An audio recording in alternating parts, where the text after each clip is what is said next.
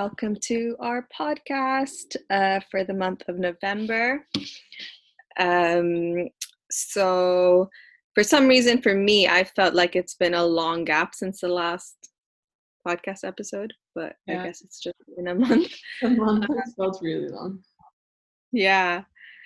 Um, today we're going to talk about um, basically how bodies are politicized, um, categorized, um, and I guess we'll be speaking about kind of our own experiences, mm-hmm. uh, but also trying to um, speak about it more broadly as well.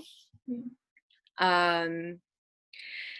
and I think basically for me, the biggest change is that I um, found out I'm pregnant. So in September, and um, I think although this idea of bodies being governed and categorized, politicized, constantly monitored, um, has been something I've thought about for a long time Mm-hmm. I've now thought about it in a different way, obviously, because I am pregnant and my body's changing in um, in a way that it hasn't before.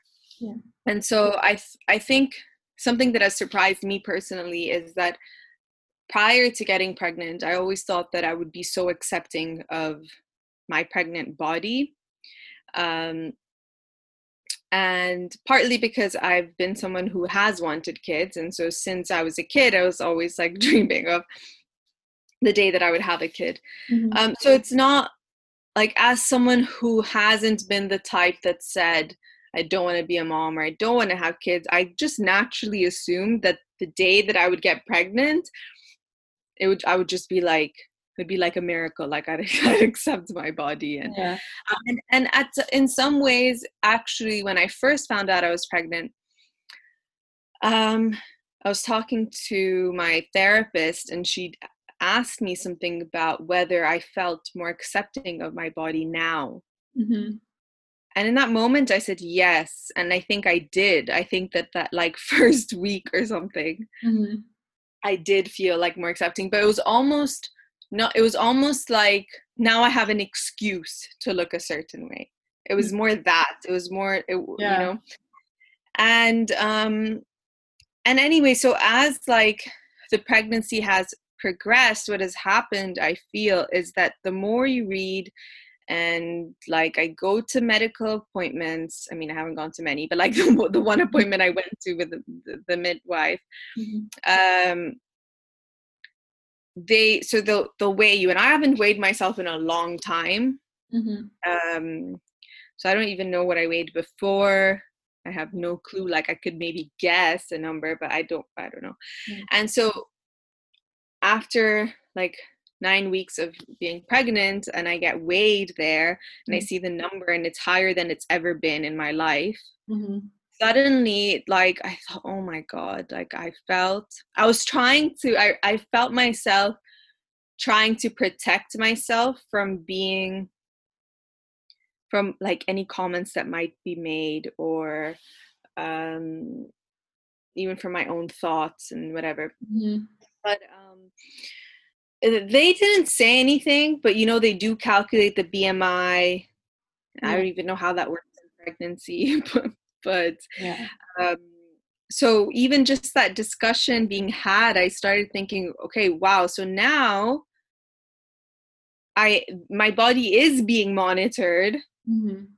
and it's not just for the health of like myself and the baby but also my body is being monitored in terms of how big i'm going to get and how much mm-hmm. weight i'm going to gain mm-hmm. and so already there's this like um like politicization and kind of governing of the of the pregnant body and mm-hmm. um and also like BMI in pregnancy yeah. like how accurate is it that you're going to say that in the first trimester someone can gain 0.5 kg ideally Yeah. and then you gain everything at the end like it does obviously all our bodies are different so it doesn't work in that way that you can reduce it to that um so i think for me that um it began to just i began to kind of see my body in a in a different way um and not necessarily in a very positive way Mhm. and it comes and goes like i feel like some days i'm better with, Yeah. with it and some days i'm not and, and you're constantly comparing you're constantly seeing like comparing to to people who post pictures of themselves as pregnant and Mhm. just have like the same body but just a, a bump and that's fine because that's their body type but you Yeah. you know so there's that and then um i think at the same time there's a f- there's not only that worry because in in many ways you're re- rewarded for fitting in at the same time even though you're being monitored you're also rewarded for as a woman getting pregnant and you're Mhm. kind of doing exactly what's expected of you Yeah. and at the same time i had this fear and this judgment uh, sorry this fear of judgment from other women who may identify as feminist as well um, or not even even women who don't identify as feminist but might see um, might see like pregnancy at my age being 27 as too young and that i'm kind of that i should focus on on just my career at the moment Yeah.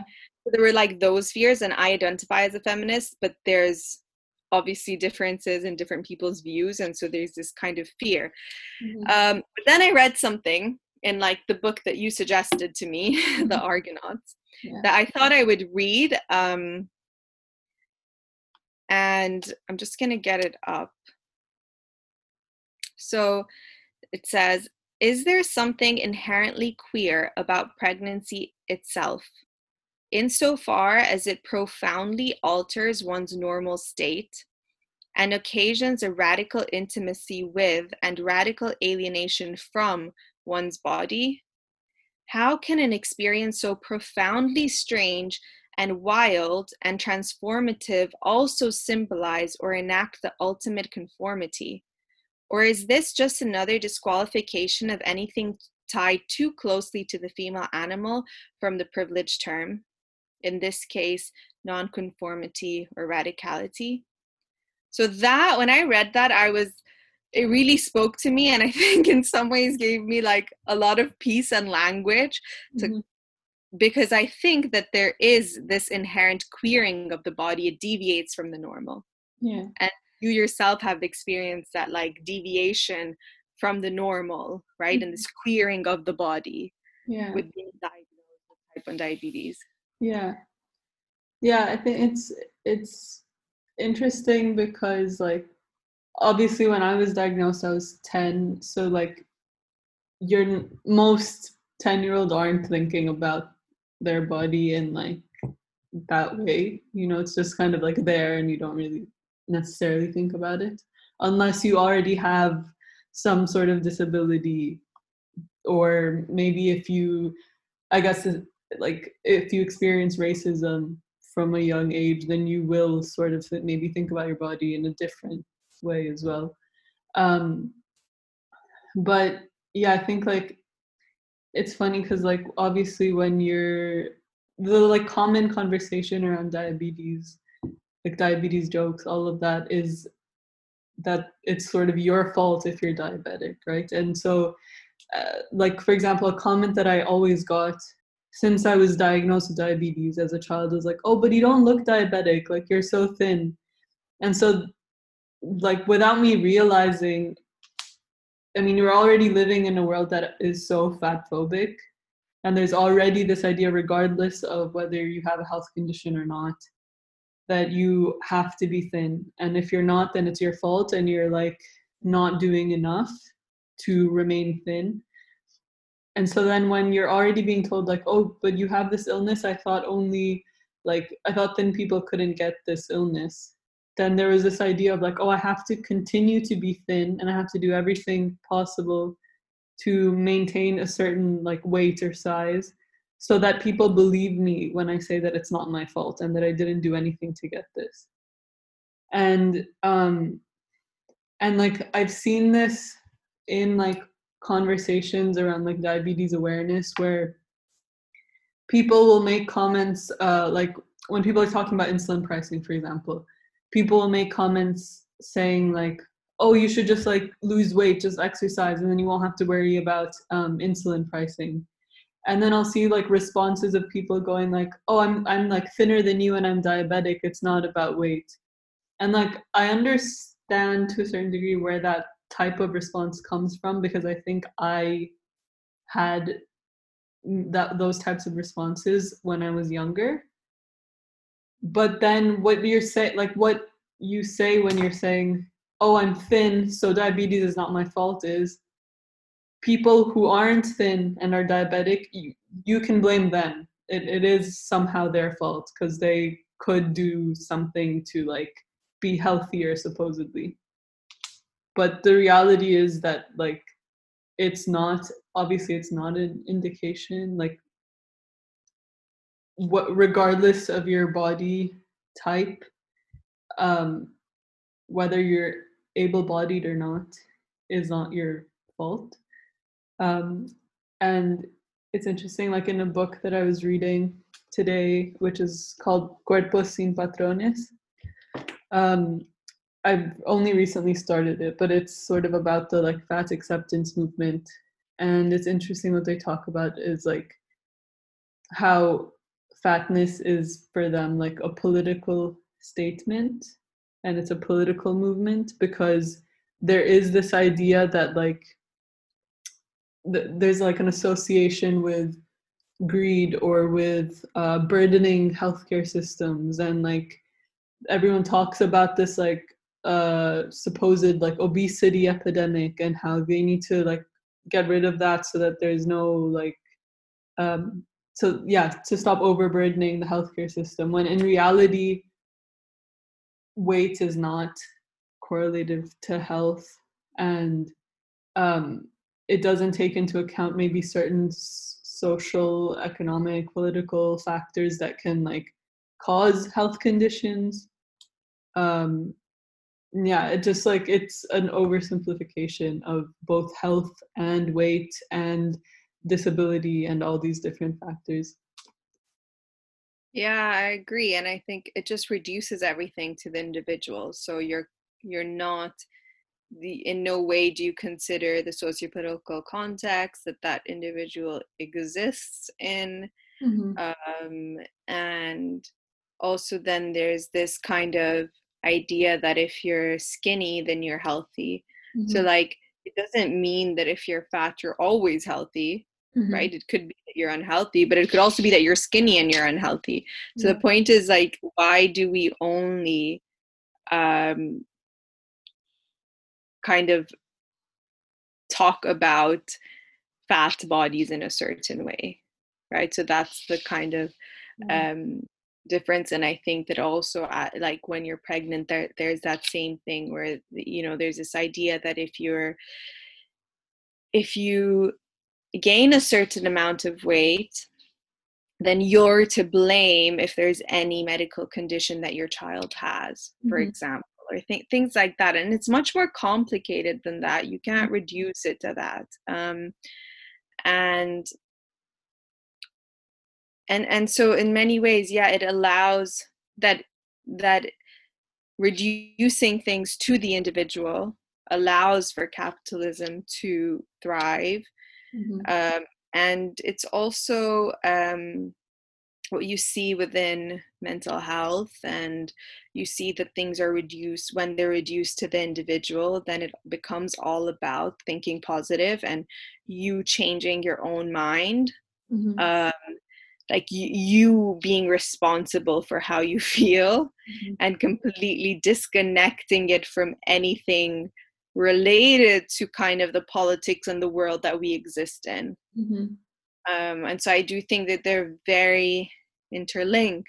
Mm-hmm. Um, the thing with pregnancy is that it's temporary. And so you're privileged in the sense that you, whatever you may experience, is going to go away. Um, so that's it's just something interesting to consider. Mm-hmm. i'm sorry if i'm breathing really heavily because this is just a symptom of my pregnancy. Okay. I think i'm breathing heavily because i had too much caffeine. You know i had coffee today just uh, sorry to deviate. Like so many weeks i had some coffee today and i did not reject it which was great uh, yeah.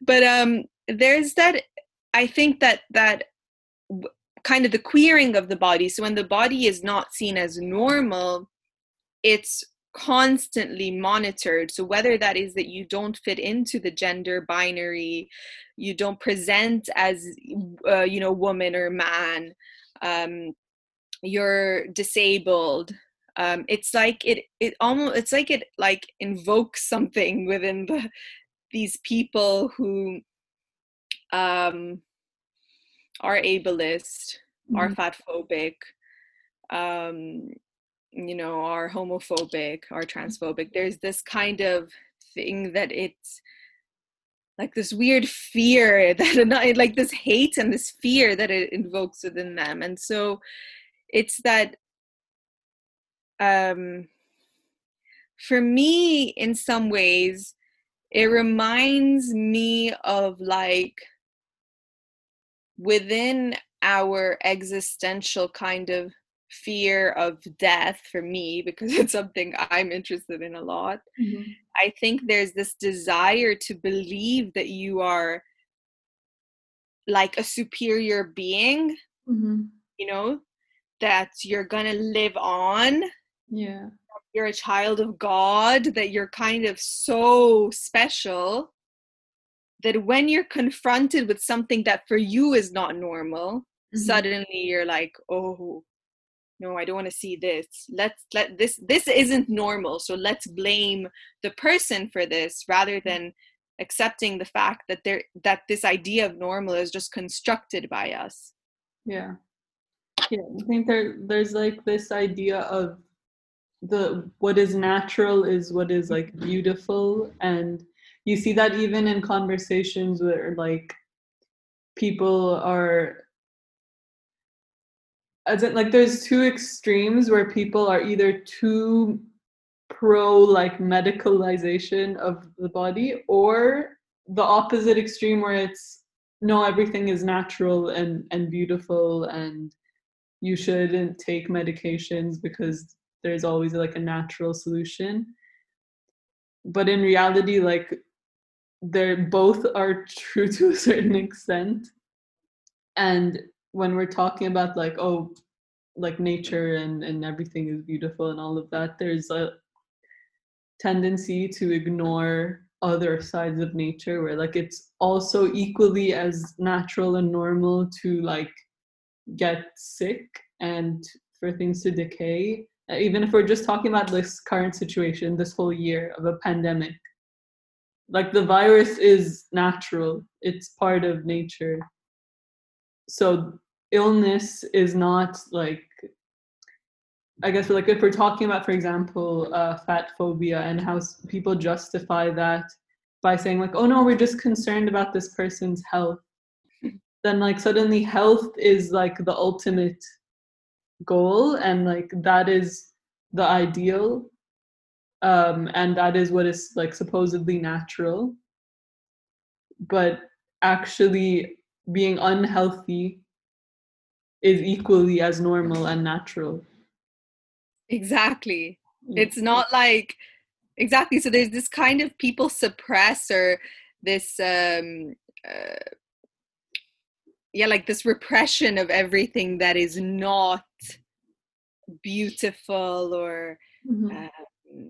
um, that kind of equates you to living forever mm-hmm. reminds you of death things like illness right so there's mm-hmm.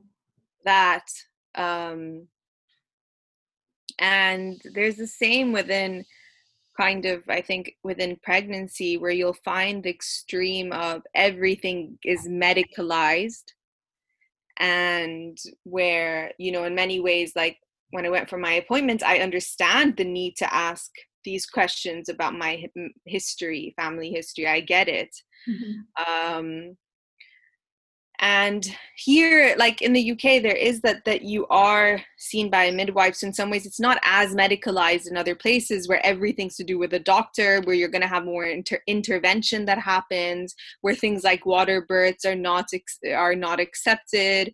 Like so it is in some ways better here but then at the same time you are constantly reminded of um, the possibilities of your child being born with a certain disability with uh, not the right number of chromosomes or things like that that they're con- they constantly remind you of and um and so you're already in your mind have this idea of oh, i'm going to give birth to this baby mm-hmm. and how will this be like how is my baby going to be categorized mm-hmm. you know and um again this idea of disability is already being thought about before that baby's already you know is born mm-hmm. um and then of course gendering the kid before it's born as well like all these things um and then you have like the other extreme that says well it's a beautiful journey enjoy all of it don't worry, leave it up to God. Everything's going to be great. And that also doesn't help because I think um, for me, I'm like out of breath now. For me? I feel like I'm always running a marathon. Um, for me, it reminds me of um, like okay I know it's not with bad intentions that someone will say it's a beautiful journey. Mm. Obviously, like I get it. And for that person, it might have been a beautiful journey, which is great for that person. But I think it forces you to kind of have to present in a certain way mm. and to show your desire for this baby in a certain way. And so it's, you're you're meant to love and enjoy every moment and nausea is meant to remind you that the baby's alive and wow it's great i love this you know or like um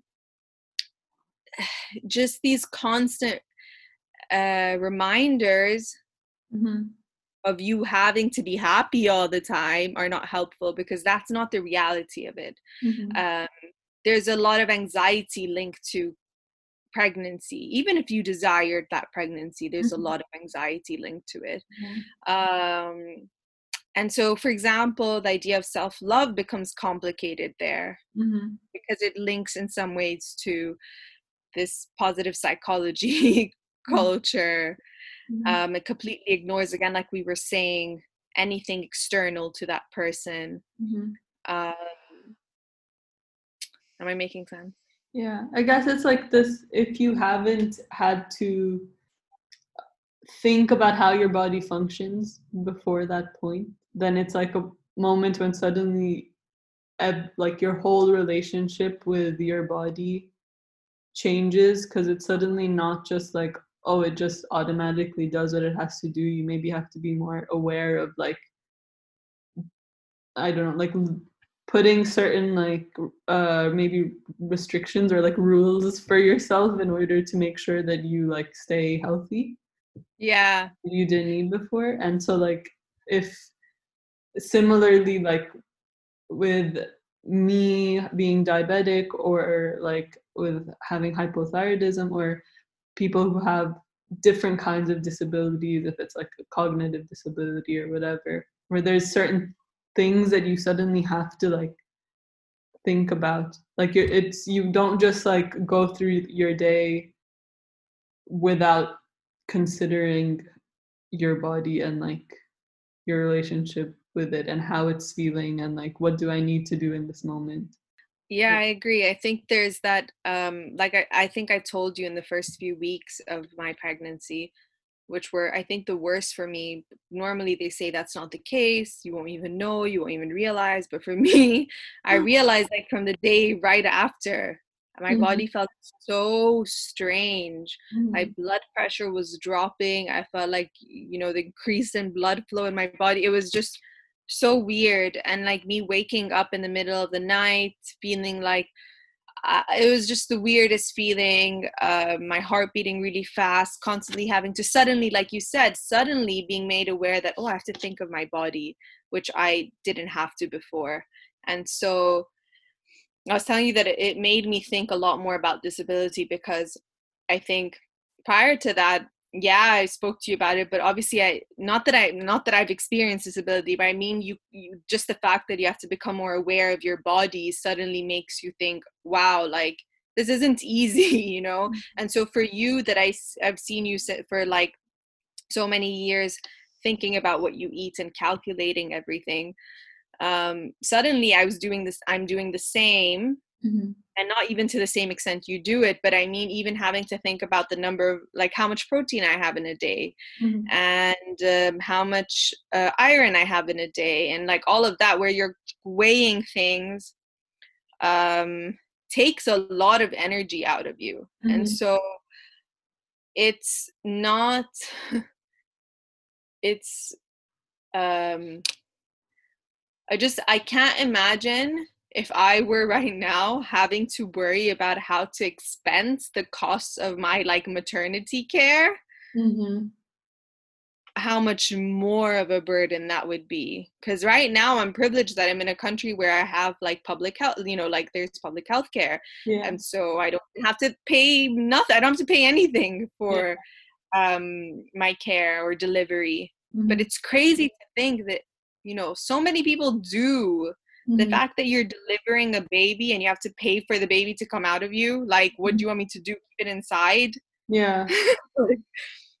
yeah, and, and like it's it's interesting because it's meant in many ways, I guess. Then like pregnancy is almost like a summary of like other issues within healthcare because in the same way as like for example and i'm only using diabetes as an example because like obviously that's the easiest for me but it's relevant with like other health conditions or disabilities. If for example with insulin where in many places it is not free or in places like the US it is completely like overpriced and like to a ridiculous degree um, anybody who's not diabetic their body's producing insulin constantly for them without them thinking about it but then all of a sudden because my body and other diabetics bodies either don't produce insulin at all or don't assimilate it well enough for some reason it's like oh okay you need to like basically almost go bankrupt to pay for this even though like everybody else doesn't even think about how much their body is producing. And they don't have to think about oh i'm i'm I need to like watch my weight so that I don't use too much insulin because otherwise people are going to say it's my fault and there's nothing wrong with the healthcare system it's just like me I just need to like figure it out myself. Yeah. Mm-hmm.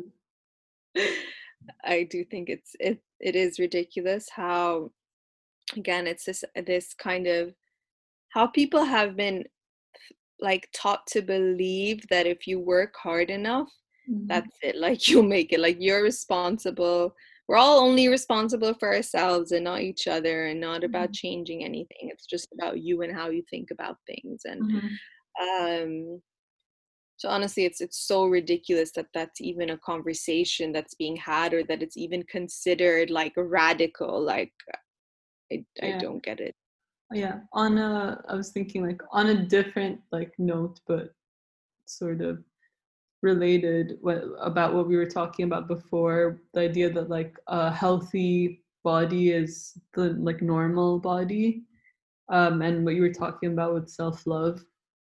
I was sort of thinking about like or something i've been thinking about a lot recently is the kind of like self-love movement or whatever that exists online um, and like how it's sort of been like commodified in certain ways um, and also the like language that's used to talk about it. So for example like and i've noticed this from a lot of like fitness people online but also like generally even in everyday life from other people.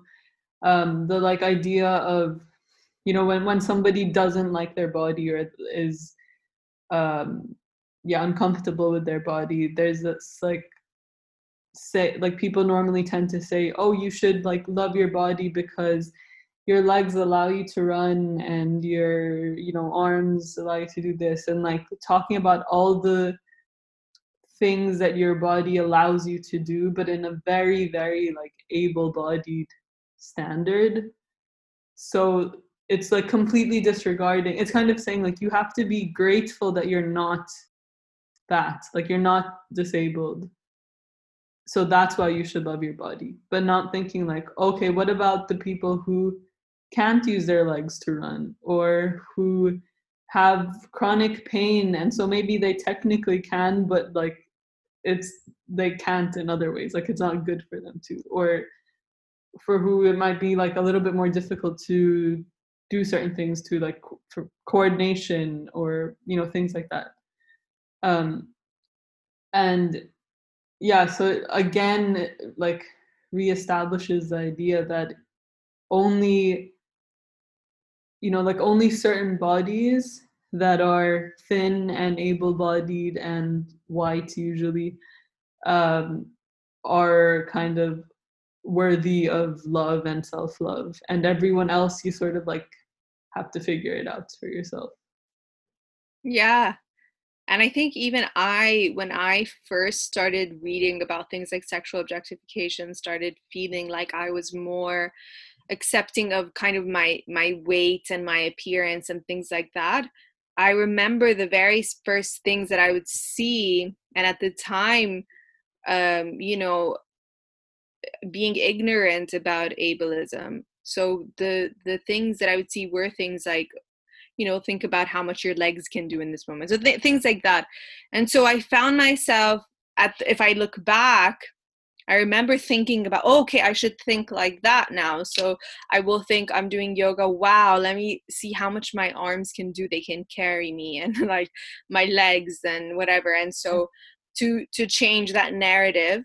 Mm-hmm. Um, but that is again, like you said, it is ableist and it also risks, like it excludes a lot of people Mm-hmm. Um, so we need to go beyond that. It's not supposed to be about that either. Mm-hmm. Um, and yeah, I just, I think that this whole conversation about, like, I think this whole obsession over the body mm-hmm. is something that needs to be explored and talked about and can can never be separated from the you know our socio-political context can't be separated from policy from politics from um just the world we exist in. It doesn't these things don't happen in a vacuum. We don't live in a vacuum.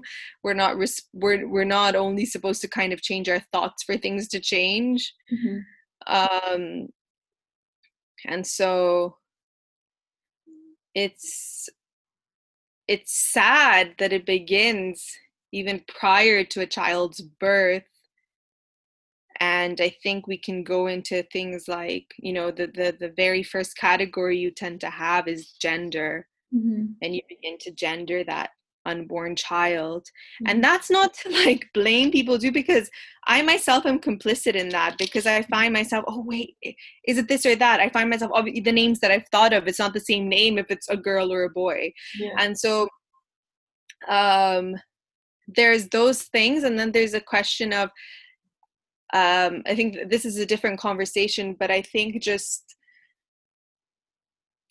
there's that natural like i'm not blaming anyone there's that natural curiosity or wanting to categorize wanting for me personally as someone who's pregnant i feel like after having thought about it is it's that desire of wanting things to be real. And so if you have this thing that is supposedly ch- tangible like gender then oh now the child can feel real to me. Now i know mm-hmm. what to imagine now maybe i'm not as anxious about whether the child's alive or not like you know like those kinds yeah. of things um,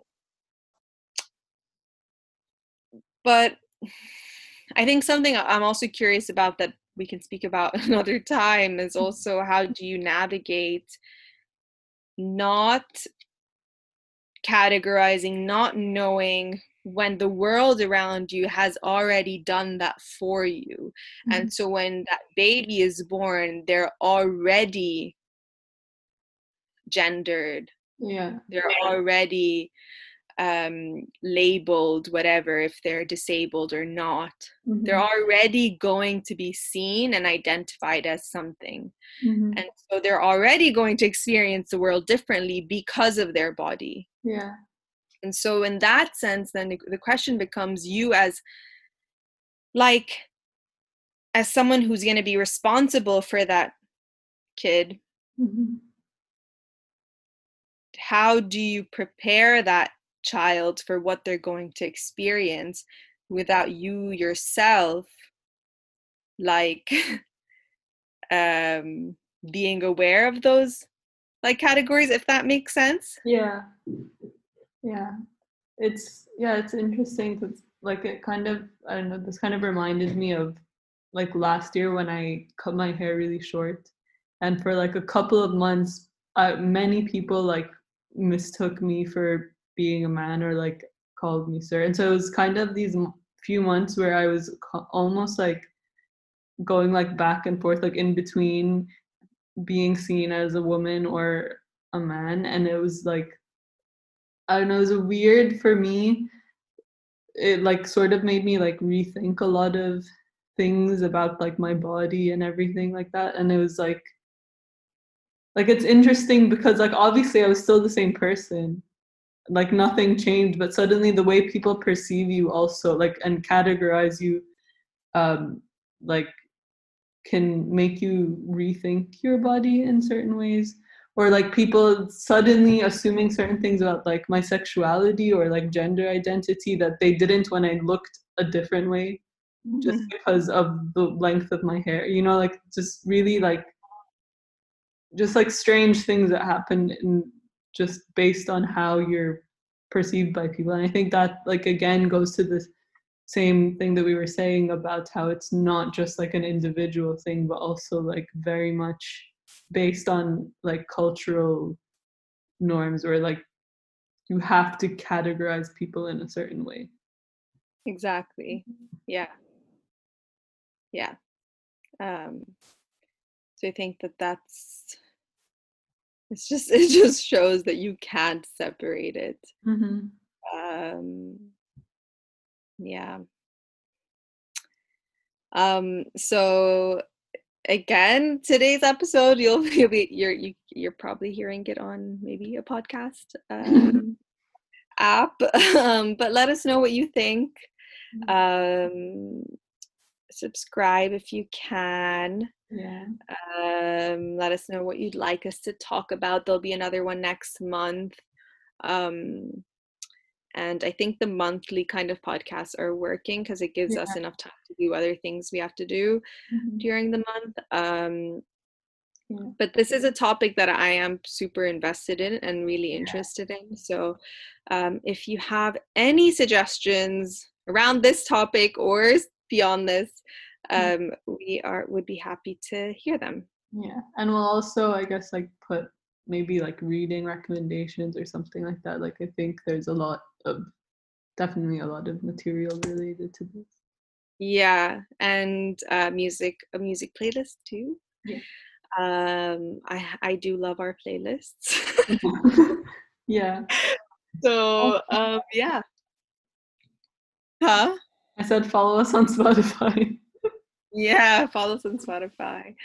Um, and I'm really bad with endings. This is something that I've realized, not mm-hmm. just here, like I'm I'm realizing it here, but also in my therapy training. I'm realizing that the hardest part for me is to end something. Yeah. And so ending a session in therapy, I hate it. Yeah. And right now I'm hating ending this podcast. That's how I feel with essays. the conclusion is a word. Oh my god, conclusion as well. so there you have some extra content about endings. Okay. okay. Next podcast. Thanks for listening. Bye.